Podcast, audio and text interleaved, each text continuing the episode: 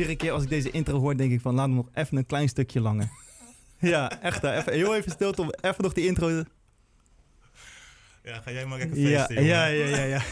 Hey, welkom allemaal, welkom bij een eh, nieuwe podcast van Klasse, podcast nummer 3. En uiteraard is bij mij mijn homie, mijn bro, mijn mattie, mijn collega, mijn held, Marvin Lete. Yes, yes. Hoe is het, Ben? Goed man. Drukke, ja? drukke tijden. We gaan langzaam maar zeker natuurlijk naar het examen toe. Ja. Dus dat eh, betekent drukke tijden. Ik word altijd super zagrijnig ervan, hè? Waarom? Nou, ik weet het niet. Ik ben altijd zenuwachtiger dan die leerlingen. Maar ik vind jou sowieso vaak wel zagrijnig. je moet maar- echt, echt ophouden. Nee, alleen maar liefde. Nee, het brengt wel een bepaalde spanning met zich mee. Dat Ja. merk je aan collega's, maar dat merk je natuurlijk ook bij, eh, bij onze leerlingen. Ja. En ik snap wel dat je er af en toe wat zagrijniger van kan worden. Ja, ze het lijkt alsof ze altijd later schakelen dan dat ik wil, toch? Dat ze inderdaad in, die, in zo'n examenmodus komen. En dat vind ik super irritant. Ja. Dus als die leerlingen luisteren, ik vind jullie echt irritant. Ja. Echt. En het accepteren ze van jou ook gewoon als jij dat zegt. Nee. Nee. Nee. nee, joh. Maar we gaan er komen. Uiteindelijk slagen ze allemaal. Dus echt elk jaar dan maak ik me onnodig druk. Ja. Dan denk ik echt van, ik zit zo met te huilen constant. Dan- Nee. Zo volgens mij denken die leerlingen ook zo over mij. Van, wat zit die man nou weer te huilen? Ik ga het gewoon redden. ja. Waarom maak je je zo druk, meneer Lete? Ja, ik ga het gewoon sowieso redden. Maak je niet zo druk. Altijd. Nee, dat- tof man. Hey, Hoe is het bij jou dan? Oh ja, goed. Ja? Goed. Ja, leuke ontwikkelingen, nieuwe ontwikkelingen. Ehm, ja, we blijven ons ontwikkelen. Het is echt tof, druk, wel heftig. We hebben een hele grote, grote examenklas, zeg maar. Zo over de 80 leerlingen die eh, examen bij ons gaan doen. Dus dat is wel even aanpoten. Inclusief MAVO, toch? Of is Ja. dat pas... Oké. Inclusief wel MAVO, eh ja. 4 maanden voor het eerst ook dit jaar. Ja? De zorg MAVO. Dus dat is ook wel eh, heel tof. En van de week bij elkaar gezeten met de collega's hoe we dit eh, vorm gaan geven en dergelijke. En ik heb daar gewoon heel veel vertrouwen in. En eh, Ja.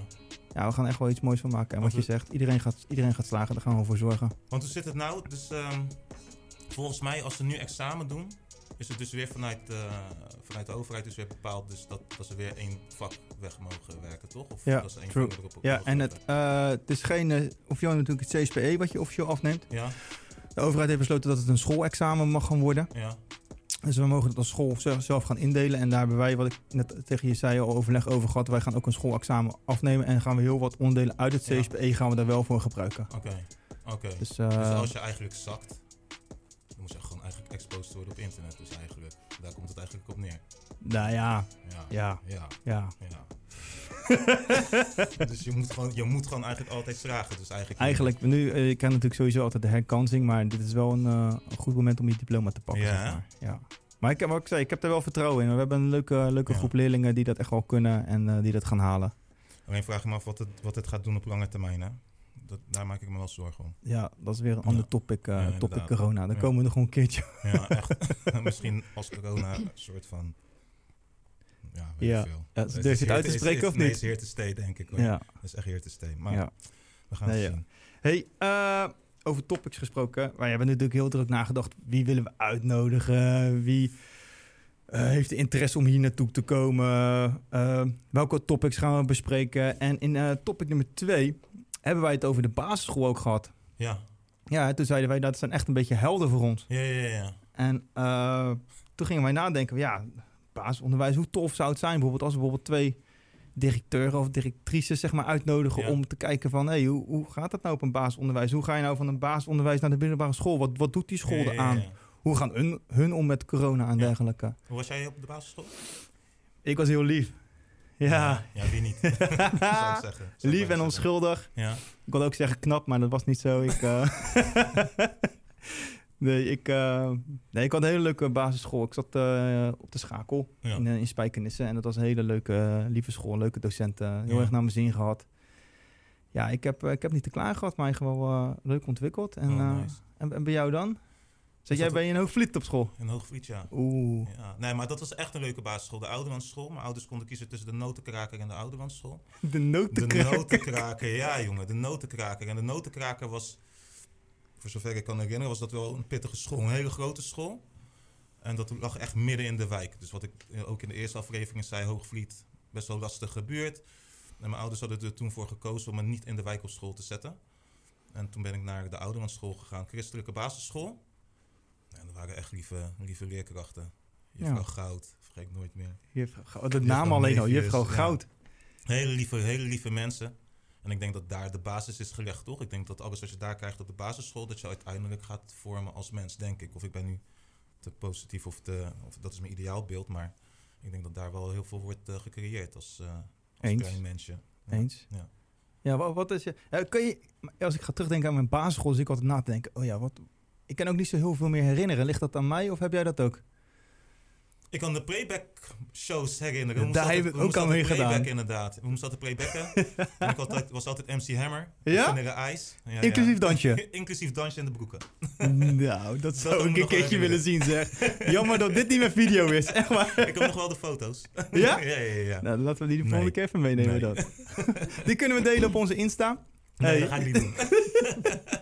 maar het was, het was echt een leuke tijd. En ja, verder kan ik me ook niet veel herinneren. Ja, de, de CITO-toets kan ik me nog herinneren. Dat, ik echt, dat was het eerste Ja. moment dat ik soort van het gevoel had van ik moet presteren. Begrijp je? En dat was echt mijn eerste, ja, eerste keer dat ik echt nerveus was. En, oh, ja.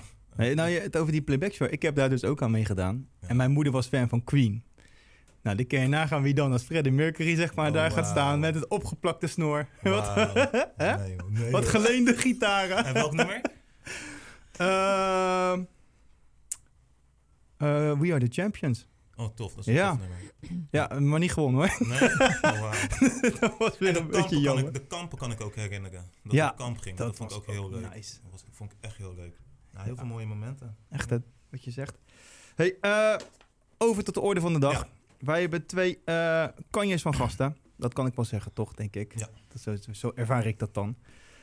Allebei vrouwelijk. Allebei directrice. En eh, we beginnen bij de, bij, de, bij de oudste, mag ik dat zeggen?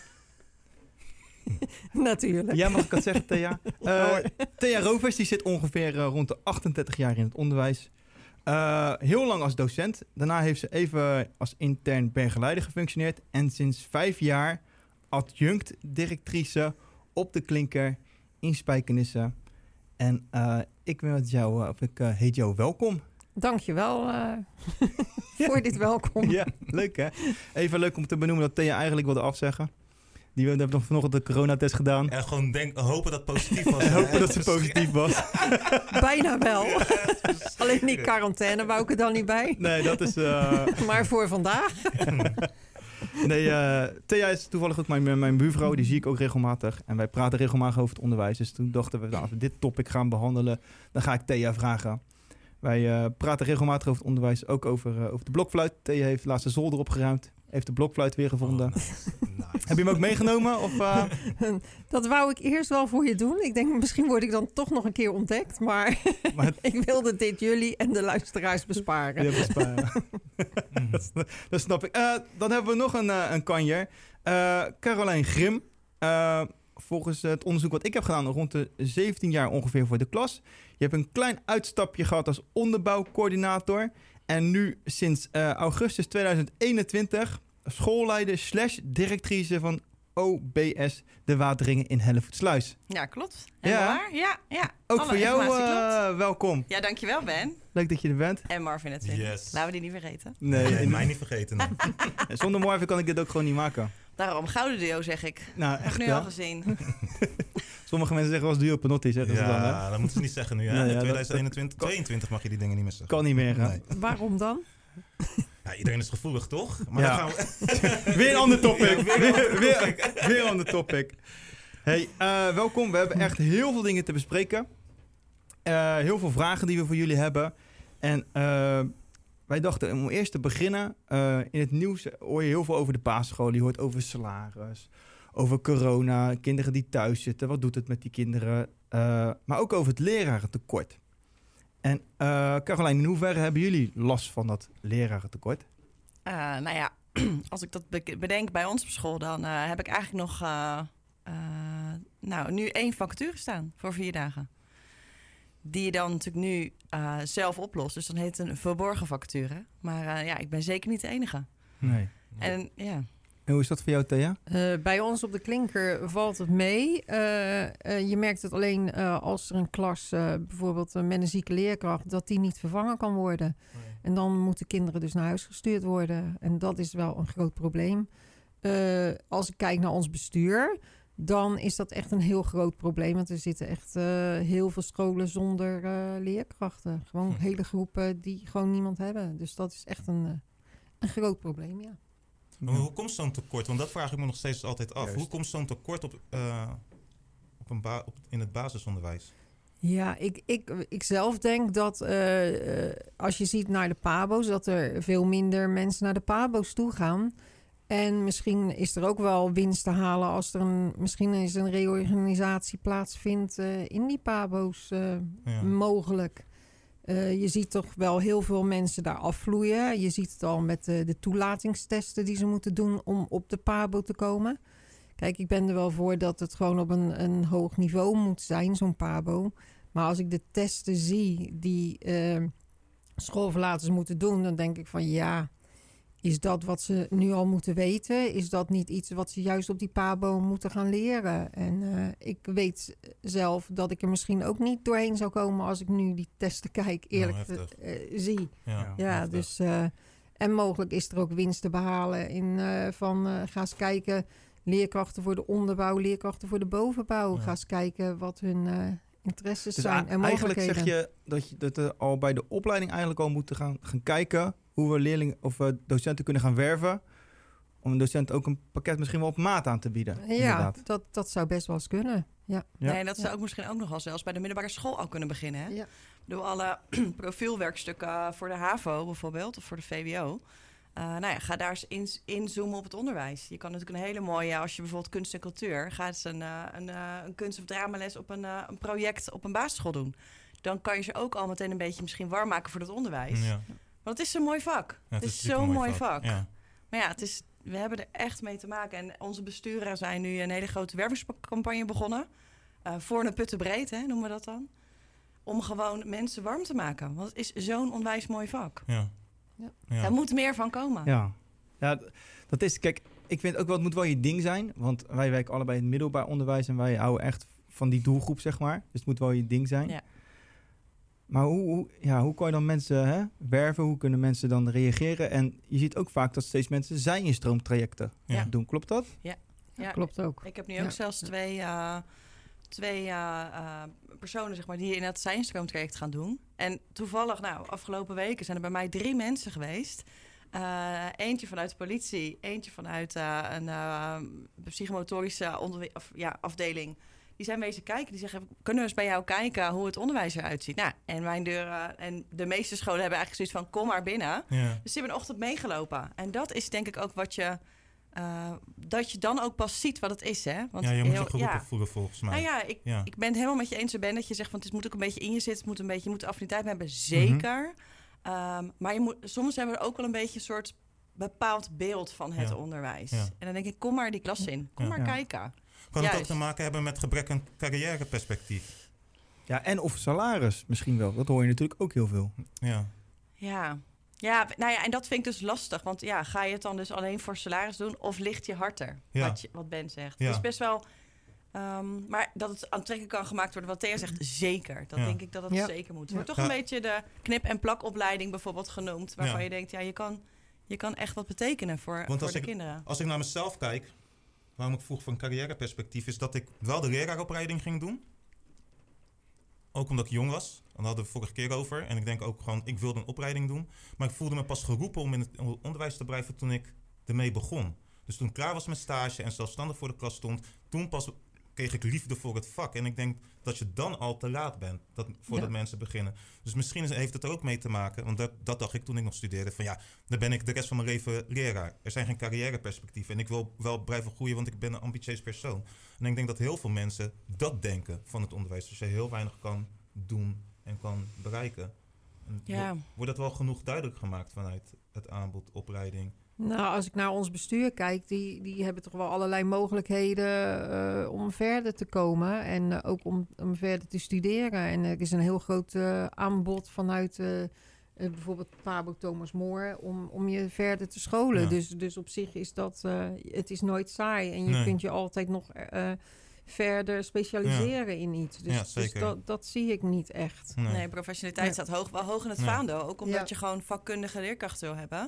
Ja. En of dat nou vakspecifiek is, hè, want dat wordt nu ook natuurlijk steeds meer. Hè, de experts Ja. komen nu steeds meer eh, in, eh, in aantocht. Ja. Eh, maar ook daarin wel, ook bijvoorbeeld als je inderdaad, eh, nou ja, dat traject heb ik zelf gelopen. Als je schoolleider wil worden, Ja. dan zijn er potentieel bepalingen bij ons bij het bestuur. Dan kan je dat aangeven. Ja. En dan kan je dat intern eigenlijk, eh, kan je dat traject Ja. volgen. Ja, dus zeker. ja, ik denk dat er wel doorgroeimogelijkheden Ja. zijn. Ja. Maar eh, of er genoeg exposure voor is, Ja, eh, ja, dat vraag is ik me af. zeker. Ja. Want nu dat, ik, nu dat ik docent ben, weet ik inderdaad dat er- dat er heel veel mogelijkheden zijn. En ik maak daar ook eh gretig gebruik van. Maar ik vraag me af of die kids dat wel weten als ze beginnen met zo'n studie. Nou ja, ik denk ook als ik wel eens eh, zo kijk naar onze studenten die komen, dan denk ik misschien valt er ook meer winst te behalen als die meer op de werkvloer mogen zijn. Ja. Eh, nu eh, hebben ze af en toe eens een stageweek en dan komen ze. En terwijl, ja, daar, daar gaat het fossiel even praten. Eh, Het orakel. vroeger, Ik ga even koffie halen, jongens. We zijn terug. ja, bestond gewoon je stage, was gewoon heel veel stage lopen. En in mijn laatste jaar was ik één week stage, één week op de opleiding. En dan krijg je echt een band met het onderwijs. Ja. En dan moet je gewoon heel veel meer gaan doen. En je kon mij niet blijer maken dan een collega... eh, of in ieder geval eh, waar ik dan stage liep, een leerkracht die ziek was. Want dan mocht ik eventjes helemaal alleen Ja. voor die klas. En Ja. dan keek er niemand op mijn vingers, maar ik leerde het wel. Ja. Dus eigenlijk gewoon door het te gaan doen. Doen, je moet het doen. Ja. En dat is, eh, ja, en dat kunnen ze dan bewijzen. Ze het kunnen. En is, Ja. het dan, is, is het van de laatste tien jaar of heeft corona ook een invloed hierop, zeg maar? Ik denk niet Ja. eens van de laatste tien jaar, misschien zelfs al van de laatste twintig jaar. Want het is Ja. natuurlijk niet zomaar gekomen, dat onderwijstekort. Nee. Nee, het ministerie heeft natuurlijk ook keuzes in gemaakt. Bepaalde. Ja. Dat wat je nu Ja. wel uiteindelijk wat Ja, dan doorcijpelt. En zeker, leraartekort en COVID zijn geen goede combinatie. Nee. Nee, Nee, dat want- heb ik zelf laatst... eh, ja, vertel, want jouw school moest eventjes dicht, begreep ik. ja, ja, Ja. ja, dat was Ja. wel echt eh, heel heftig. Ehm, wij hadden eigenlijk eh, drie klassen, of eigenlijk dan eh, zes klassen, waarin eh, er drie of meer leerlingen COVID hadden. De regel was toen de tijd hè, van de M- RIVM, nou dat is drie weken geleden. Eh, moesten toen drie of meer eh, ja, Ja. moesten in quarantaine. Dus ik had zes klassen van de acht had ik in quarantaine. Wow. En ehm, nou, toen kwam natuurlijk die persconferentie op dinsdagavond. En ik weet niet altijd hoe ze het voor elkaar krijgen, maar als het dinsdagavond wordt gezegd, dan geldt dat meteen vanaf woensdagochtend zodra je wakker wordt. Ja. voor iedereen. Ja. En dat is natuurlijk.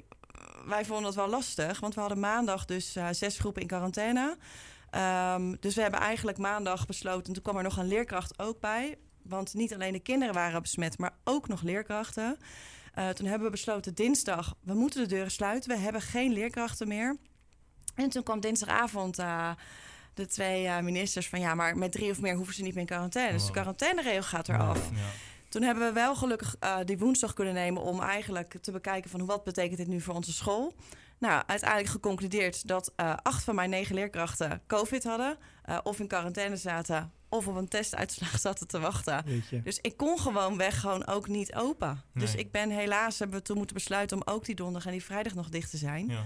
En eh, ja, dat, ja, nou ja, maar daarin ook, wat bied je dan de kinderen nog? Ja. als de helft, nou meer dan de helft ook echt ziek op bed Ja. ligt, dat is wel lastig. Ja, ik vind het heftig voor Dus- die kinderen hoor. Zo. Ja. Ja. Ik had het gisteren nog met een vader erover. En zelf sta ik er ook heel lang bij stil. Dat mijn dochter zit nu 2,5 jaar op school. Zeg ik dat goed? Ja, twee jaar op school. Ze heeft geen normaal schooljaar meegemaakt. Nee. Nee. nee. Ze weten niet beter, hè? Nee. Nee, kijk naar de kleuters die bij ons binnenkomen. Ja. Die, die zijn niet gewend dat hun eh, vader of moeder meeloopt naar de klas. Nee. Die worden door mij opgevangen bij de voordeur. Klopt. En ik breng ze naar binnen. En dat vinden ze eigenlijk heel gewoon. Ik Ja. merk dat de ouders daar meer moeite mee hebben dan, Ja. dan Ja. de kinderen zelf eigenlijk. maar het is, het is een heel ander contact wat je nu Ja. ook hebt met, eh, met ouders Ja. eigenlijk. Ja. Maar ook ouders gewoon, gewoon ouders in de school. Dat wil je zo graag. Ja. Je wil ze zo Ja. graag laten zien waar je mee bezig bent. En Ja. het is natuurlijk zijn een heel belangrijk onderdeel in je onderwijs. Ja. Ja. En, en ineens mogen ze niet meer binnenkomen. Of Nee. nee, op afspraak. Ja. Ja, ik, ik, merk gewoon ook dat ik daar Ja. heel veel moeite mee heb. Maar dat, Ja. dat, het is niet anders. En, en je wilt heel graag anders. Maar ja, je kan ook niet de maatregelen negeren. Nee. En de afstand wordt alleen maar zo groter. Hè? Dat Ja. merken Ja. wij het Ja. voortgezet Ja. onderwijs. Als ouders niet meer binnenkomen, dan dan wordt Ja. het meer wij-zij op een Ja. gegeven moment. Ja, en dat is het allerlaatste Ja. denk ik wat je wil hebben. Ja, ja. Maar Nou ja. Juist zijn ze zo belangrijk in die driehoek. Ja. Als ouders zijnde, eh ik heb ook twee jonge kids, eh, vind ik het gewoon fijn om met die docent in contact te staan. Ja. Om even te vragen, hey, hoe ging het, Eh, hoe was het? En dan komen ze bij mijn zoontje gelukkig wel regelmatig naar het schoolplein op dat je buiten even met ze kan praten op gepaste afstand. Maar toch even die school en even kijken wat ze aan het doen zijn. En eh, dat hij ook trots is om te laten zien, kijk eens papa, dit heb ik gemaakt Ja. of hier heb ik gespeeld. En, en Ja. dat mis ik. Maar nu we het ook over ouders hebben, eh, ja, heel mooi bruggetje. De oude betrokkenheid. Eh, hoe werken jullie samen met ouders? Zo, Krekels. Ja, krekels. ja, Heb je krekel nou, geluid daar? toevallig, heb ik, toevallig heb ik die. Nou, eh, ja, hoe werken wij samen met ouders? Nou, sowieso is natuurlijk de ouder heel belangrijk in het geheel. Eh, eh, als ik al een intake met ouders heb, dan eh, vertel ik al dat wij echt wel, eh, zeg maar, de gouden driehoek erg belangrijk vinden. Dus contact, ouder, leerkracht, kind, eh, dat moet het met elkaar doen. En eh, dat is ook natuurlijk met alle ouderavonden of eh, voortgangsgesprekken, hoe je het ook wil noemen. Daar zijn ouders bij. En als er iets nieuws is op school, wij delen dat altijd ja, via Paro. Dat is dan ons eh, Ja, communicatiekanaal. we. En eh, ja, ouders zijn eigenlijk van een heleboel op de hoogte. En wij op de Klinken vinden het ook heel belangrijk dat de stem van de ouder gehoord wordt. Dus eh, bijvoorbeeld nu hebben we, eh, zijn we bezig met het continu rooster. Willen we een continu rooster of niet? Eh, drie jaar geleden hebben we een enquête gedaan onder ouders. Dus de stem toen kwam onder de ouders van nou ja, 50-50. Eh, dan hou je toch een oude inspraakavond. En nu hebben we die enquête weer gedaan. Want die stem van die ouder is heel belangrijk. Ja, we doen het met elkaar. Dus die ouder hoort Ja. daar gewoon bij. Merk je dat ouders ook steeds kritischer worden? Ja. Ja, dat is ook zo. Eh, maar dat is niet altijd erg, want het houdt ons ook wel weer scherp. Eens. Het is, eh, eh, het is alleen als het onredelijk zou zijn, dan is dat niet, niet leuk. En dat Ja. gebeurt ook wel eens. En dat Ja. zal misschien ook wel zorgen dat het onderwijs niet altijd leuk is. Maar ja, eh, de, er zit altijd iets achter. En Ja. het is belangrijk om daarachter te komen. Waarom reageert een ouder zo? Want misschien is het wel een hele andere vraag die ze hebben aan ons. Ja. Dus. Ja, en herkenbaar. jij zei ook meteen ja, kritische Ja. ouders, ja. Ja, Ja. zeker. Nou, ook, ehm, je merkt wel dat ouders wat meer van het onderwijs verwachten. Hè? De, vroeger werd er denk ik wel wat meer ook thuis eh, gedaan. En tegenwoordig wordt alles op school neergelegd. Ehm, ja. Aan de ene kant eh, vind ik daar wat van. Eh, we kunnen ook niet alles. Ehm, Wat vind jij daarvan dan? nou ja, ik denk dat sommige dingen ook wel, eh, waar wij bijvoorbeeld bij ons erg tegenaan lopen, is dat we kinderen binnenkrijgen die eigenlijk de, de, wat wij vinden normen en waarden. Dus ja, het klinkt even een beetje kinderlijk, maar plassen in de wc en daarna je handen wassen. Eh, ja, dat klinkt nu heel dat jullie misschien. Jullie herkennen dat misschien wel van thuis, of Ja, niet? maar dat is echt, dat is bijvoorbeeld, nou, dat was toch afgelopen week om het even up-to-date te houden. Ik heb afgelopen week denk ik drie keer die toiletten gedwaald. En dat vind ik echt niet erg. Maar het is wel dat je een bepaald moment denkt, maar hoe dan nu? Ja, maar, ja. En, en, dan, en dan bel je ouders om daarmee in, in gesprek te gaan. Want dat vind ik in, dat, in TSZ wel heel belangrijk.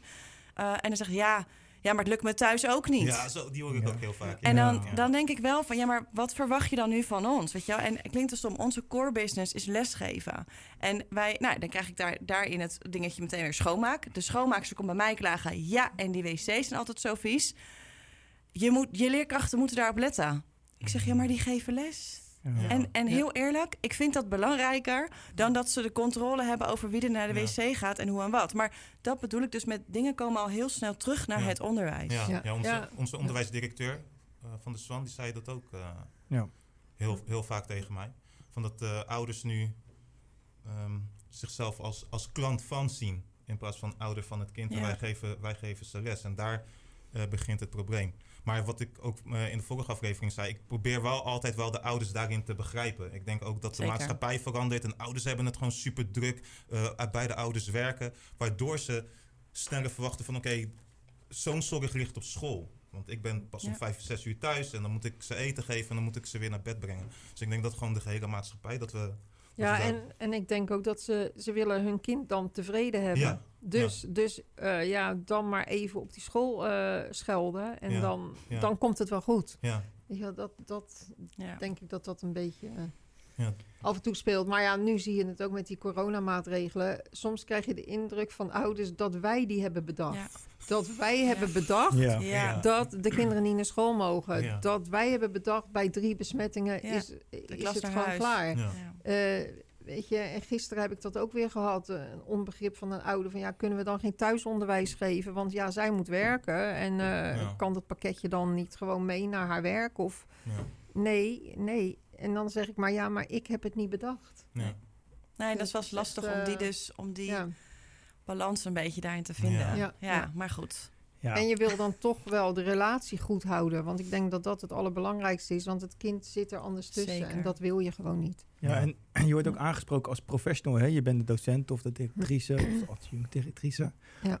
en ehm, wat mensen, of de ouders ook wel eens vergeten, dat wij natuurlijk ook gewoon mensen zijn. Ja.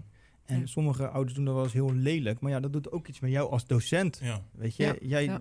doet je werk en je hebt liefde voor je werk. Je probeert het zo goed mogelijk te doen.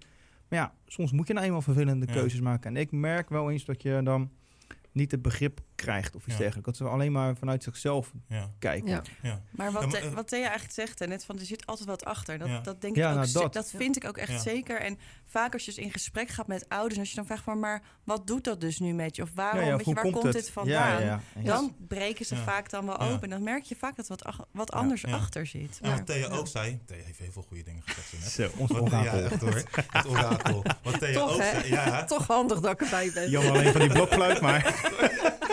Nee, wat Thea ook zei, is dat de manier van opvoeden denk ik ook anders is geworden. Want ik ging meteen denken aan mezelf, van oké, wat voor vader ben ik? En ja, inderdaad, als ik heel kritisch naar mezelf kijk, ik probeer, ik, ik voed mijn dochter wel op, maar ik probeer altijd het wel de goede vrede te behouden en probeer het altijd wel leuk te houden. Dus dan denk ik dat ook mijn valkuil laten zou zijn van, hey, het ligt aan school, want ik wil het hier gewoon rustig houden. En ik denk dat dat ook veranderd is. Want hoe ben jij als vader bijvoorbeeld? Heel liefdevol. Ja, nee, ja, ik... eh, ja, een beetje cliché, maar je doet alles voor je kinderen. ja, Toch? Dat Ja. is denk ik wat, wat iedere ouder eh, graag wil. Eh, ja, ik ben heel liefdevol en ik probeer ze heel veel vrijheid te geven. ja. Dat ze plezier hebben in het leven. En ik merk dat ik ze stiekem en vooral mijn vrouw ook eh, wel eens iets te veel verwend, zeg maar. Hè? De iPadjes en de mooie stepjes en de dingetjes en we kopen het allemaal voor ze. En ja, dat, dat, dat, dat merk je dan, dat, dat als je dat soort dingetjes blijft doen, dat het, ik zeg wel eens een beetje de patatgeneratie, hè? Ja. Krijg je dan, creëer je dan eigenlijk stiekem een beetje die overal ja op gezegd wordt en over Ja. alles mag en dergelijke. En dat is wel ook eh, wat mooie discussies met Michelle dan oplevert. Van, hè, van eh, ik ik vind dit en jij vindt dit. En uiteindelijk vinden we altijd de weg in het midden. ja. Maar dat heeft natuurlijk ook invloed op school. Want als ik iets thuis wel mag en op school niet... Juist. Ja, dan moet school weer gaan, gaan corrigeren. En dat vind ik dan mooi als je als ouder zijn in gesprek bent met school... Nou, dat je dan eh, eh, met elkaar in gesprek gaat over Ja. de van... hé, hey, ik, ik hoorde dat Zef dat mag, maar dat, hier kan het bijvoorbeeld niet. Ja. Nou ja, dat... eh, En de grap in mijn herinnering, ik weet niet hoe jouw ouders waren, maar ik weet damn right hoe mijn ouders waren. Volgens mij gingen mijn ouders daar niet over zulke dingen in gesprek met school. nee. Want als ik thuis kwam en ik vertelde dat de docent mij bij mijn arm beet pakte, het eerste wat ik te horen kreeg van mijn moeder is van dan heb je iets gedaan. ja. Mond dicht. hebben. Eten. Ja. ja. Ja. En nu? eh, nu, zo, en nu. Nu Ja. krijgen we meteen eh, Ja, drie mail. mails en vier we- telefoontjes. En misschien een van de advocaat. Ja. Even de parool-app openen. Ja. Even een berichtje sturen. Ja. Maar mijn, mijn, moeder, mijn moeder kwam nooit op school. Nee. Mijn vader, ja, bij een oude avond, dan moesten ze komen. En ik weet dat ik één keer vreselijk op mijn donder heb gekregen van mijn moeder. Want die had daar een schriftje gezien dat ik eh, eh, heel veel letters uit elkaar schreef en dat het niet netjes was. En ik dacht gewoon, oh, ze is naar school, niks aan de hand. Nou, toen kreeg ik me toch mijn donder van mijn moeder. Ja. Nou, bij mij was dat Heel als, als, onverwacht. als mijn vader met de pantoffel ging zwaaien, ja, dan wist je dat je moest gaan rennen hoor. Dan, eh, oh ja, is dat jouw vader? ja, ja, ja. Nee toch. Oh. dat Nee. zou die nooit Bij mij was het doen. als mijn moeder Surinaams ging praten, wist het al van Ja. klaar. Oké, Ja. Nederlands wordt Ja. niet meer gesproken, Ja. afgelopen, want dan Ja. is het te emotioneel. Of je achternaam. Ja. Als je voor- en Achternaam. achternaam Oh. wordt genoemd. Ja, weet je ook genoeg. Mooi verleten. Ja. Ehm, en ik hou van mijn vader hoor, daar gaat het echt Ja, niet ja, om. ja. Dat, eh, Ja. maar dat was wel goed. Ik vond wel goed dat hij dat... Ja, ik, Ja, ik ik- vond ja. dat hij dat wel goed dat hij dat deed. En mijn moeder ook. Mijn moeder was er wel iets anders in. Die schoot wat sneller in de emotie als mijn vader. En mijn vader was eigenlijk... Mijn moeder was echt een, eh een oldschool huisvrouw eigenlijk. En die was altijd thuis voor de kinderen. En mijn vader was altijd kaart aan de werk. Die werkte in de bouw en die werkte eigenlijk helemaal verloren om ons Ja, alles te geven wat we nodig hadden. Ja. En we hadden niet veel, maar we kwamen niks tekort. nee. Weet je, en als ik dan nu mezelf vergelijk dan, hè, en toen met, met mijn kinderen nu, Ja. Dan kom ik eigenlijk tot de conclusie dat ik ze eigenlijk te veel verwen. Ja, ja mijn dochter. En is dat denk bij jou ook? Ja, mijn Ja. dochter krijgt echt alles. Ze Ja. heeft een heel ander leven dan ik. En dan vraag ik me inderdaad af. Want ik heb vaak die discussie met vrienden van ja, ik kreeg vroeger niet zoveel als mijn dochter. Ik vind het wel jammer. Maar uiteindelijk, ja, wat is geluk? En eh, hoe gaat je kind later het beste functioneren? Dus ik vind dat wel een hele goede opmerking. En dan niet meer echt over mezelf na- nadenken. Van hoe ben ik als vader? Hoe zijn wij als ouders? Snap je? En, Ja. Nou, dat en is wat, lastig. Maar, Wat maar het je- heeft ook denk ik niet eens te maken met het verwend zijn. Want eh, vergeet niet dat er ook heel veel gezinnen in armoede leven. Ja. eens? Dus hoeveel stress levert dat op bij je ouders? Dat je eh, twee of drie baantjes moet hebben. Of Ja. dat je nog even naar de voedselbank moet. Of ja, ja en als dan je kind ook met iets jengelends thuis komt, dan, eh, ja, dan moet het opgelost worden. Ja. En zo snel mogelijk graag. Want dat is wel zo. Alles moet zo snel mogelijk Ja. tegenwoordig. Ja. Ja. Als je een berichtje krijgt, moet dat meteen beantwoord worden. Dezelfde dag. Ja. Dezelfde dag nog. Dezelfde en dag, weet je wel, dus, dus, dus vergeet dat ook niet Ja. natuurlijk. Waarom reageer je niet? Ja, Ja. ja. Ja. Wel goed dat je dat even nog eh, benadrukt inderdaad. Want dan Ja. gaan we wel eens aan voorbij. Dat het Ja. voor ons heel normaal is. Ja. ja. Maar dat die dingen eigenlijk helemaal niet zo normaal zijn. Nou, ik, ik zie dat wel op mijn school. Uh, ik heb meer dan de helft uh, leeft in armoede eigenlijk. Zit onder de armoedegrens. En uh, als je dan, nou ja, ik heb hiervoor altijd op, op scholen gewerkt die het wel goed hadden. Um, of eigenlijk die het goed hadden, waarin de ouders ook het goed hadden eigenlijk. En nu zie ik echt de andere kant. Ja. En um, laten we zeggen, de extraatjes van het leven, wat, wat jullie dan ook je kinderen geven. Ik daarentegen ook natuurlijk, maar daar zag ik niks even Bij, alle, bij allemaal. Bij allemaal misschien wel. Maar dan ineens worden je ogen wel geopend. Ja. Ik bedoel, de, de extraatjes van school, uh, bijvoorbeeld een mooie schoolreizen. Ja. En, en de uitdagende uh, nou ja, speelpleinen. Ja. Ja, dat is bij mij niet. Nee. En dat, dat is best wel soms even dat je denkt, dat je nadenkt. Maar ook daarin, ja, ik denk dan weer mogelijkheden. Dus dan ga je weer netwerken en dan probeer je dat toch voor elkaar te krijgen. Maar de, dan ineens zie je dat kinderen sporten niet omdat Ja. de ouders het geld er niet voor Ja. hebben. Dus ja, weet je, dan merk je als onderwijzer ook wel dat je daar toch een behoefte in voelt. Ja. Tenminste, ik heb dat heel sterk. Dat ik dan denk, die kinderen moet ik daarin ook, dus wel op school daarin dan tegemoet kunnen komen. Ja. Simpelweg een Sinterklaas cadeautje. Ja, eh, als ze dat thuis niet krijgen en op school krijgen ze een, eh, een groepscadeau. Ik heb me daar wel, eh, wel druk over gemaakt. En Ja. toen heb Ja, ik wel gezegd, ik. het maakt Ja. me even niet uit hoe ik het ga doen. Al moet ik het eh, uit mijn eigen zak betalen. Maar die kinderen 1 tot en met 4 krijgen een eigen Ja, cadeau. ja, ja, ja. En als je dan weer die gezichtjes ziet dat ze dat krijgen, ja, dat is goud. Ja, daar doe je het Daar voor. doe je het voor. Ja, zeker. Dus nee, armoede is zeker Ja. wel een, eh, Ja. een, een dingetje. Wat, eh, Ja. Nou ja, en ik denk dan zeker wel in gemeenten zoals Spijkenisse en Hellevoetsluis. Als je in Rotterdam, eh, daar is ook heel veel armoede natuurlijk. Maar als ik zie wat daaruit Ja, vanuit de gemeente wordt georganiseerd voor scholen, naschoolse opvang, allerlei Ja. activiteiten, alles wordt gesubsidieerd daar. eh, museumbezoek, eh, gratis openbaar vervoer op Ja. dit eh, moment ook voor Ja. kinderen. En dan zit je net in Spijkenisse en dan krijgen kinderen dit niet. ja, ik merk het verschil. En ik, dat vind ik echt wel, wel schrijnend, vind ik dat. Ik merk het verschil, Ja. want eh, ik woon in Rotterdam. Of nu tijdelijk in Krimpen, maar ik woon eh, eh, eh, groot, het grotendeels in Rotterdam. Of ik heb heel lang in Rotterdam gewoond. En mijn dochtertje eh, zit nog op school in Rotterdam, in kunstzinnig onderwijs. En wat zij allemaal krijgt en wat ze Ja. allemaal kan doen vanuit Ja. school, dat is echt veel. Ja, En als ja. je dat vergelijkt dan met Spijkenis en dan met onze school, dan zie je inderdaad dat wij eh, net eh, de, de, de goede dingen missen. Ja, ja, ja. Nou ja, en dat, Ja. dat is nu ook. Hè. We hebben natuurlijk een hele mooie pot met geld gekregen van, eh, van de overheid. Dat is onwijs fijn. Maar daarin ook weer het leraatkort. Je hebt geen mensen om het, om het uit te voeren. Maar daarin ook, dat zijn niet de dingen die je kan inzetten. Niet de gelden die je kunt inzetten voor een mooie schoolreis. Of Ja. voor een museumbezoek. Of voor een... Dat al die extra's die een wereld juist groter maken... die Ja. kan je daar niet van kopen. Dus Ja. dat is ook wel weer cru. Ja. Je hebt, Ja. Ik heb een mega zak met geld. Ja, ja. En, En die dan? kan ik eigenlijk niet... Nou ja, die ga je, geef je dus uit aan leermiddelen... of aan extra ondersteuning in de klasse. Want dat Ja. gebeurt dan. En ehm, ja, ik heb nu bijvoorbeeld wel, wel muziek op school hebben kunnen aanschaffen... Tof. via dat programma. Ja, dat zie je, hoe klein dat ook is. Ja. Maar dat is goud. Ja. Die kinderen hebben het onwijs naar zin. Dat een meester met een trommel binnenkomt... Dat die ogen gaan open. Ja. Dat is Dus de blokfluit die is er echt niet meer. De Nee, nee, sorry. Nee, nee, nee, sorry. Die is echt... eh, nee, nee, nee, nee. Die is echt niet meer. Die is echt nee. niet meer. Gelukkig. Gelukkig maar. Hey, eh, en, en, eh, nou, Marv en ik die werken op het middelbaar onderwijs. En op een gegeven moment komen de kinderen naar groep 7, 8. Hè, dan gaan ze richting de CITO en dergelijke. En dan gaan ze naar de middelbare school. Eh, wat doen jullie qua voorbereidingen om die kinderen voor te bereiden op de middelbare school? Moet ik even die krekels weer opzoeken?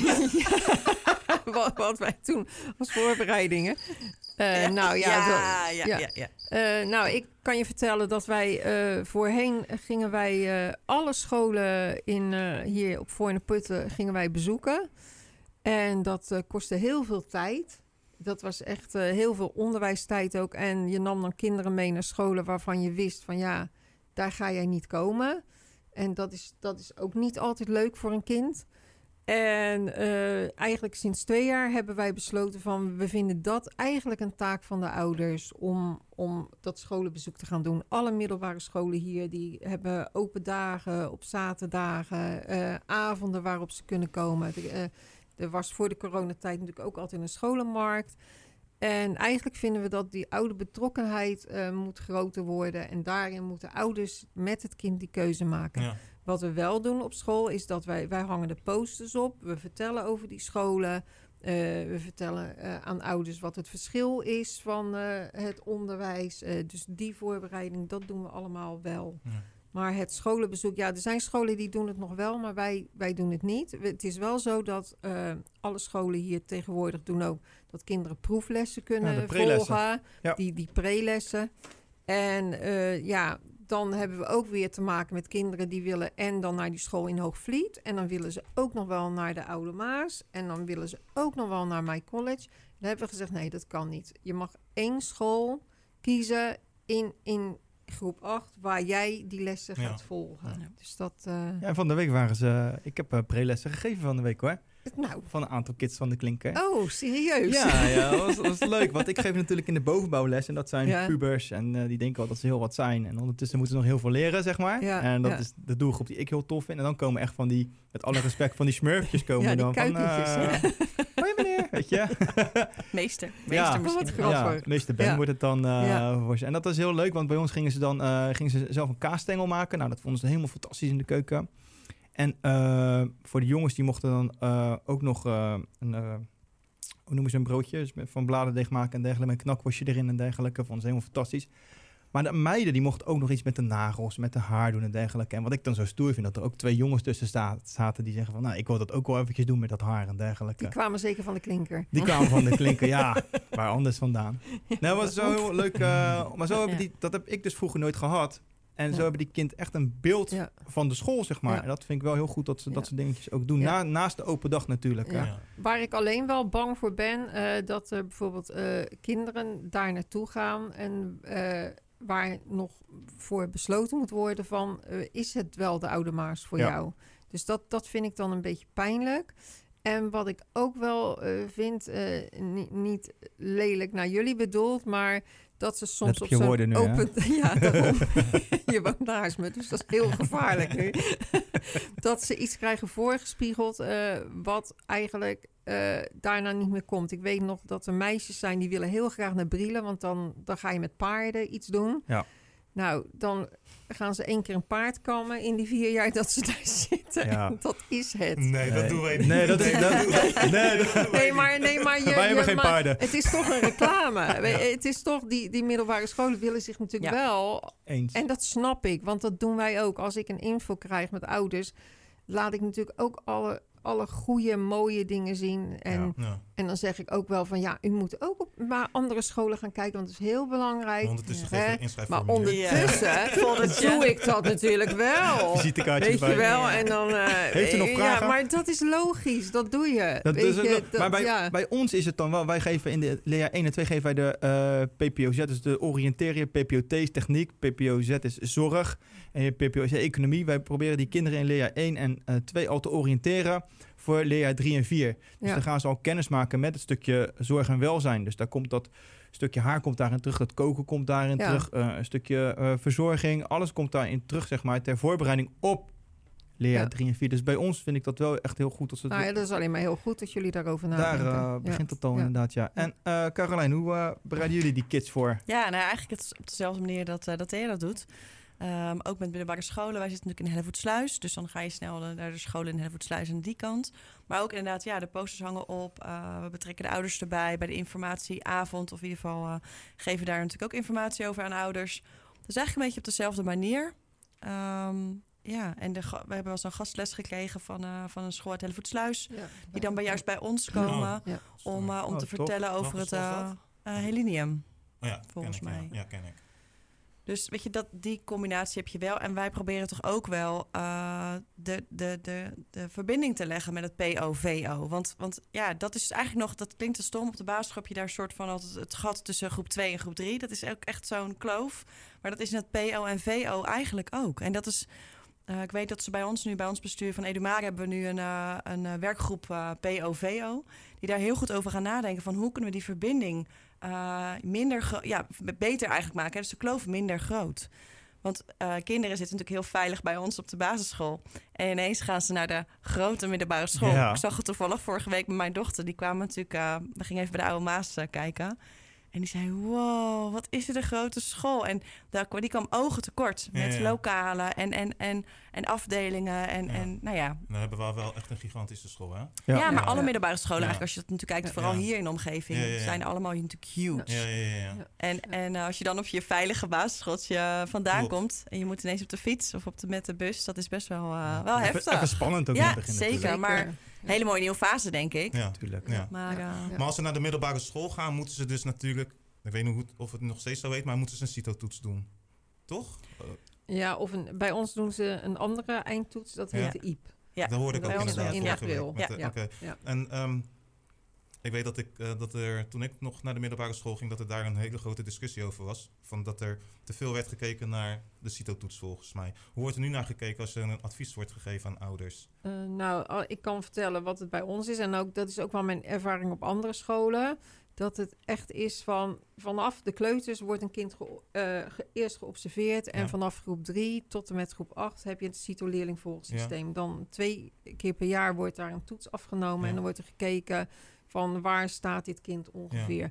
Vanaf groep 5, 6 kun je zelfs vanuit die CITO-leerlingvolgsysteem al halen... wat ongeveer de richting van het voortgezet onderwijs zal zijn.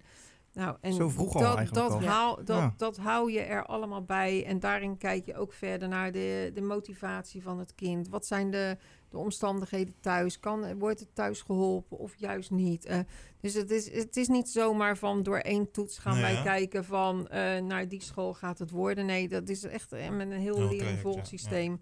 Eh, nou, dan kunnen ze zelfs in groep 8, eh, sommige kinderen neem je een NIO-toets af om te kijken van de intelligentieonderzoek.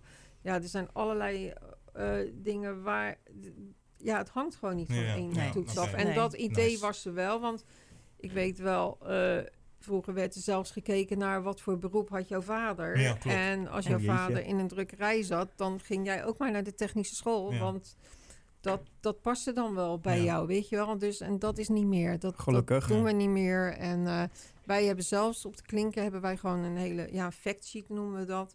En daar staat dan gewoon het hele protocol beschreven, wat wij doen om tot een goede keuze Ja. te komen. En dat we verwachten dat de leerkrachten van de bovenbouw dat ook helemaal al die stappen nemen voordat we tot een besluit komen met het gesprek ouders en met de kinderen erbij. En werken jullie ook met kopklassen?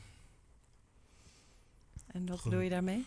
Nou, ehm, op sommige basisscholen, toen ik mijn dochtertje ging inschrijven, vertelde ze heel trots van dat zij ehm, zogenaamde differentiatieklassen hebben. Dus Oh als ja, een, plusklassen. Ja, inderdaad. En dat, dat Oh. een leerling daar, daarin terecht kan komen. Ik had daar mijn bedenkingen bij. Van waarom moet je dan op zo'n manier onderscheid maken? Want je laat dan eigenlijk gewoon zien van... ehm, ja, ik ben sterker dan de ander op leergebied. Maar ik vraag me af wat, hoe jullie daarmee Ja. omgaan. Want je moet wel een leerling natuurlijk wel extra uitdagen, neem Ja. ik aan. Als, hij- als hij extra uitdaging wil of nodig heeft. Wij, heb, wij hebben op de klinker hebben wij dan eh, wel een, een, een niet, dat is niet echt een aparte klas. Het is wel eh, één dag per week, dan hebben wij één leerkracht. En die gaat met de kinderen, met de, de eh, ja, hoog of meer begaafde kinderen, gaat ze aan de slag. Die hebben een aparte werkmap waarin dus veel meer uitdagingen zitten. En daarmee gaat ze aan de slag. En het is de bedoeling dat de kinderen heel de week daar de tijd voor krijgen om daar ook in te werken. Op momenten dat andere kinderen bijvoorbeeld met hun weektaak bezig zijn, kunnen zij daarin werken. Want wij zijn van mening dat het niet eh, goed is om kinderen in een eigen klas te zetten met allemaal eh, hoog of Ja. meer begaafden. We vinden dat in de maatschappij moet je ook allemaal bij elkaar Ja. eh, met elkaar leren omgaan. Dus op die manier eh, word- krijgen zij wel die uitdaging. Ja, oké. Dus dat is ja. nice. Maar En bij ons hebben we ook en dat een, bo- een bovenschoolse plusklas heet dat Ja. dan. Dus vanuit, vanuit de, de, het bestuur. Ja. Eh, maar we hebben ook, en dat, dat vind ik juist een hele mooi bij ons, we hebben ook een klas dat heet Vaktalent. Dat is vooral in, eh in eh Zuidland, Oombrhoek, eh, Heenvliet opgezet. Eh, en dat is eigenlijk een klas voor het praktijkonderwijs. Dus Ja, juist de kinderen is die, dat. waarvan, Oh, waarvan Ja. we al weten van... hé, hey, die zitten in zeven. Oh, het is wat vanaf goed. groep 7. Ja. Eh, kinderen van groep 7, 8 die waarschijnlijk gaan uitstromen naar praktijkonderwijs hè, of naar VMBO-kader, eh, sorry, basis. Die eh, kunnen in aanmerking komen voor die klas. Ja, en die gaan dus al tof. echt van die Ja. praktijklessen Ja, doen. tof, Ja, ja. nou ja, Zeker. toevallig mijn eigen dochter zit ook in, eh, in die klas, Ja. mag meedraaien. En ja, die vindt dat Ja. fantastisch. Oh, tof. Ja. Zo. Maar ook om juist die, die praktische kant Ja. eh, alvast een beetje voorbereiden. Ja. Van wat, wat, wat houdt het eigenlijk in? en dat het ook gewoon goed Ja. is dat je dat Ja. doet, inderdaad. Dus ja. ik, ik, ik snap wat jij zegt van, hé, dan- je krijgt wel ongelijkheid. Want mijn dochter mag nu naar het vak, vaktalent... Ja. terwijl haar vriendinnetje gewoon op school moet blijven... een hele dag en het normale lesprogramma Ja. moet volgen. Dus daarin ook wel. Het is, het is een beetje Ja. balans zoeken van Ja, waar, dat is het. Ja. Ja. waar hou je de, de differentiatie vandaan? Ja. Hoe zet je hem in? Ja, ja, Ja. ja, ja, Je had een vraag, Ben. Ja, ik, eh, nou eigenlijk is het een beetje het gras onder me hè, vandaag gemaaid. Eh, ik wilde vragen, hoe gaan jullie inderdaad om met kinderen die wat moeilijker leren Ja. Ja. en dergelijke? Dus, eh, maar dat heb je goed... Nou ja, eh, ik denk dat onderwijs op maat, die differentiatie, dat die er altijd is. Ja. En al is die niet, eh, nou ja, op deze manier met via dat vaktalent is die eh, eigenlijk boven schools getrokken, maar in de klas, en dat is eigenlijk wat, wat Thea ook zegt, in de klas ben je altijd bezig met differentiëren. Ja. Ja. Je merkt altijd als een kind, ehm, als die wat moeilijker met de stof, als hij dat lastig vindt, dan ga je daar, speel je daar direct op in, in Ja. de klas. Dus in de klas heb je altijd verschillen. En dat is natuurlijk wel ook wel, als je dan het verschil kijkt naar eh, bas- basisschool en, en middelbare school. Ehm, jullie hebben allemaal kinderen op hetzelfde niveau in één klas. Ja. Wij hebben denk ik, nou ja, als ik dan even zo bedenk, dat zijn er bijna wel vijf. Ja. ja. Eh, verschillende soorten kinderen die in één klas zitten. Ja. Ehm, dus zou, dat is best wel. eh, toch ja. zou ik het Ja. mooi vinden als op, de, op, op het voortgezet onderwijs... dat je ook meerdere mogelijkheden hebt... dat verschillende niveaus gewoon in één groep met elkaar zitten. En dat ze dan op een latere leeftijd keuzes maken. Maar ja, dat Ja. is, eh, Nou, Dat je, is- je, je hebt toch ook al scholen die eh, exa eh, bijvoorbeeld dat kinderen al examen kunnen doen op eh, MAVO eh, Klopt, ja. met Engels en Ja. maar ja, al op bij- HAVO. bij ons, ook, Dus bij ons ook ja. inmiddels, Ja. als je een VMBO basisdiploma Ja. haalt, dan is er een mogelijkheid tot, tot een kopklas te doen. ja. Dan kan je een Oh, ja. jaartje kader doen. En zodat je dan op, eh, op het mbo wat, op een hoger niveau kan instromen. Zeg Nou, maar. kijk hoe mooi is Ja. dat. Ja. En we hebben natuurlijk ook te maken met onderpresteerders, hè? Die dus Ja. VMBO-kader doen. En, Zeker. eh, zo, Ja. Dat zijn lastige. even positief blijven, Marvin. Ja. Ja, nee. ja, dat zijn Ja. lastige it inderdaad. Ja. echt ook. Maar dat zien wij natuurlijk ook. Bedoel, Ja. dat, die, die beginnen natuurlijk eigenlijk al bij ons. Ik bedoel, Ja. als je dan natuurlijk ziet, precies wat Thea zegt, je, je, het hele profiel van een kind komt voorbij. Daarin eh, zie je eigenlijk al wat voor soort uitstromen. En als je dan dus een onderprestatie erbij hebt, nou ga daar maar aan staan. Zo. Dat Ja. is onwijs Ja. lastig. Ga dat er maar uitfilteren. Ja, dat is, eh, Ja. dat is echt de uitdaging. Ja. Maar op een gegeven moment gaan ze, gaan- zien ze het licht altijd. Hè? Ja? Dus, Oh, bij jullie dan wel. Dat is echt een collega van ons altijd. Al gebeurt het hier niet, gebeurt het wel over vier jaar. Dat Ja, licht nou, dat Dus, is wel ja, zo. Dus, eh, En vaak, vaak geloof komt het ook wel wel. goed hoor. ja, ja, vind ik Vaak ook. komt ja. het echt wel Ja. goed. En is misschien de middelbare school niet de school voor jou, hè? Dat je aangaat, dat je iets leuk vindt. En vaak Mhm. zie je op het mbo of dat ze gaan werken, dat ze wel hun passie vinden Ja. en wel hun ding gaan doen. Daar zijn ze ook wat ouder. Kunnen ze ja. beter keuzes maken. Dat, Ja. is, eh, Ja. dat Ja. scheelt Ja. inderdaad. Dat klopt. Of meer gemotiveerd omdat ze gaan doen wat ze, Ja. wat ze Ja. willen doen. Ja, Eh, dat ja. scheelt ook Ja. inderdaad. Dat Zit hem ook vaak ook in de motivatie. Ja. Ja. Eh, Ja. hey, maar we gaan langzaam maar zeker richting het einde. Nee, ik wil Nou, zo snel? ja, Ja, ik wil zeggen, voordat we naar het einde gaan, hebben we nog een, goede vraag. Marv, Ja. die mag jij erin gooien als je wil. Ja, zeker. jee. Ehm, behalve ehm, schoolresultaten en schoolprestaties, dat je daarin ehm, ja, jezelf ontplooit als leerling zijnde, vraag eh, is het ook belangrijk natuurlijk dat ze zich als mens ontwikkelen. Twee weken geleden is natuurlijk een, een, een, een programma uitgezonden door Tim Hofman van Boos. En daarin heb ik wel heel erg zitten nadenken van... Wat doen wij nou, nou eigenlijk in onze maatschappij als het gaat om de vrouw-man verhoudingen? En ehm, eh, wat doen wij op school om duidelijk te maken van met name hoe jongens met meisjes moeten omgaan? Hoe doen jullie dat op een basisschool? Want je moet er natuurlijk, je hebt er verschillende eh SOVO-programma's. Dus, eh, voor, Ja. En daarin moet je ook dus leren hoe je met elkaar omgaat. En dat je moet weten of weet dat pest niet oké is. Maar leren jongens met name, want ik vind dat daar de verantwoordelijkheid ligt, dat jongens weten hoe ze met meisjes moeten omgaan. Want daar beginnen de spelletjes al. Dat het eh, niet goed in de verhoudingen ligt allemaal, denk ik. Nou, Lastig, ik, hè? ik, ik vind het best wel Ja. moeilijk, want er wordt inderdaad gezegd van jongens hebben die, eh, hè, die, die moeten dat dan niet doen. Maar dan heb ik toch zoiets van ja, maar zijn alle jongens dan zo? en dat, dan spreek ik ook vanuit, ik ben een moeder van twee jongens. dus en ja, en daar, daarin eh, heb ik ze wel meegegeven dat je gewoon eh, respect voor iedereen hebt, maar ook, ook voor vrouwen. Ja. En eh, eh, als ik naar onze school kijk, wij eh, hebben dan de Vreedzame School, heet het programma. Maar dat is al vanaf de kleuters, dat kinderen leren hoe ga je met elkaar om, hoe ga je met conflicten om. Ieder is anders en daarin zal ook het verschil, ieder is anders, jongens zijn anders, meisjes Ja, ja. zijn anders. En ja, dat, dat is wat wij doen. En ja, en ik hoop gewoon dat ouders ook die verantwoordelijkheid nemen zeker. om hun eh, jongens op te voeden. Maar ik denk dat er ook een taak ligt bij moeders van dochters. Ja, vind ik ook wel. Ja. Van eh, leer ook hoe je, hoe jou, dat, dat je dochter, eh, jongens worden ook wel eens onheus bejegend. Laat ik het zo zeggen. Mooi gezegd. Ja, Ja. toch? Ja. Ja, Weet je, dus, dus dat, dat vind ik, en dat zal minder zijn. En ik vind wat er is gebeurd allemaal vind ik verschrikkelijk. En eh, zeker met die slachtoffers, dat, Ja, ja. Dat, is- dat hoort gewoon allemaal niet. Maar ja, ik vind het een hele moeilijke. Ja. En vooral omdat je zo de, de scheiding maakt van hoe jongens met meisjes Ja. moeten omgaan. Bij ons is dat ook. Het is gewoon iedereen, je, je leert hoe je met elkaar omgaat. Ja. En Ja. daarin zijn jongens en meisjes inderdaad zeker anders, wat Ja. Thea zegt. Maar daarin ook gelijk. En, Ja. en Ja. ehm, ik denk dat dat ook, en dat denk ik dat wel voor alle basisscholen geldt. Dat het meer wordt gedaan van de, hoe ga je met elkaar om. Hè? Echt de Ja. SOFA-lessen, de, nou ja, noem het, eh, noem het gewoon omgaan met elkaar, waarden en normen. Dat Ja, die ja, breder worden getrokken dan alleen specifiek jongens versus meisjes eigenlijk. Ja. Ja. Ja. Ja, Ja. mooi. Ja. Dus, ja. Ik denk dat we hier nog heel lang over kunnen praten. Maar Ja, ik moet af en toe een beetje streng zijn en eh, we Ja. moeten gaan afronden. Ja. Dus eh, dan vraag ik altijd aan de gasten van, willen jullie nog iets zeggen? Wil je nog iets mededelen? Dan begin ik even bij Carolijn. Wil jij nog iets zeggen? Nee, ja, mooi om dit te doen. Heel leuk om, heel leuk om dit te doen. Eh, ja, over onderwijs praten, daar kunnen we denk ik wel een, eh, inderdaad een, een Ja. dag mee vullen. Maar eh, nee, bedankt. En eh, mooi dat jullie hier exposure aan geven. Ja. Ja, Ja. Geen, en dat is ook wel leuk om nog even te vertellen. Eh, jullie kennen elkaar dus niet, Thea en Nee, maar nu wel. Nee, ja, Nu- Ja. ja, ja. Vriendschap voor het leven is hier ontstaan. Die, kwa- die kwamen even voor de luisteraars, die kwamen dus binnen en die konden elkaar niet. En die begonnen Ja. met praten. En op een gegeven moment zeggen wij na 20 minuten van jongens, we, we, we moeten beginnen. Ze zijn er gewoon niet meer gestopt. Dus eh, dat was wel heel leuk Nee. om, ja. om te zien. eh, en Hele gemeenschappelijke factor. Toch? ja, Ja, heel tof, ja. heel tof. ja. Eh, Thea, wil jij nog iets? eh, Eh, nee, nee, ik vind het eh, ja, gewoon leuk om hier gezeten te hebben. Toch en wel. Het was, ja, toch wel. Toch wel. ik vond het best wel spannend. ja, op mijn leeftijd. Het is zo nieuw allemaal. ik had nog een bandrecorder. die ligt naast die blokfluit, ligt die. Ja, ja, ja. ja. Naast die blokfluit.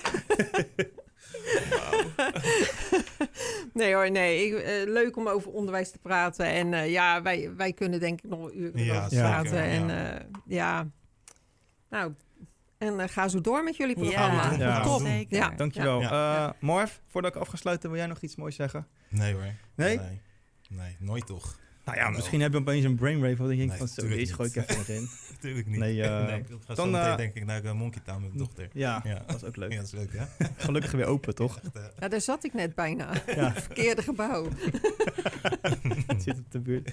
Hey, eh, lieve luisteraars, eh dankjewel, dankjewel weer voor het luisteren. Yes. Ik bedank onze gasten, eh Carolijn Grim, eh Thea Rovers, Marv, held van me. yes. Dankjewel. Geen dank, jongen. Eh voordat ik ga afsluiten, eh, ga onze, onze Instagram even volgen. Oh ja. Dat is klasse.podcast. Ga het volgen voor leuke foto's van mijn held Marvin Leter, van mijn collega. Naast eh, podcastmaker, docent, is hij ook fotograaf. Daar post hij echt super dope foto's. Dus ga dat even checken. Leuke verhalen. Eh, ja, ga het gewoon volgen. Eh, mocht je nou luisteren en denken van... nou, dit vind ik wel interessant... of ik zou een keertje willen aanschuiven... of ik heb een leuk onderwerp voor jullie... dan kan je ons ook mailen. Maar wat is het mailadres? Klasse.podcast.gmail.com Juist. Ja, ja, ja, ja. Klasse.podcast.gmail.com Heb je een leuke vraag? Stuur hem vooral in. En eh, wij gaan er zeker iets mee doen. Dankjewel allemaal voor het luisteren. En ik eh, wens jullie allemaal een fijne dag.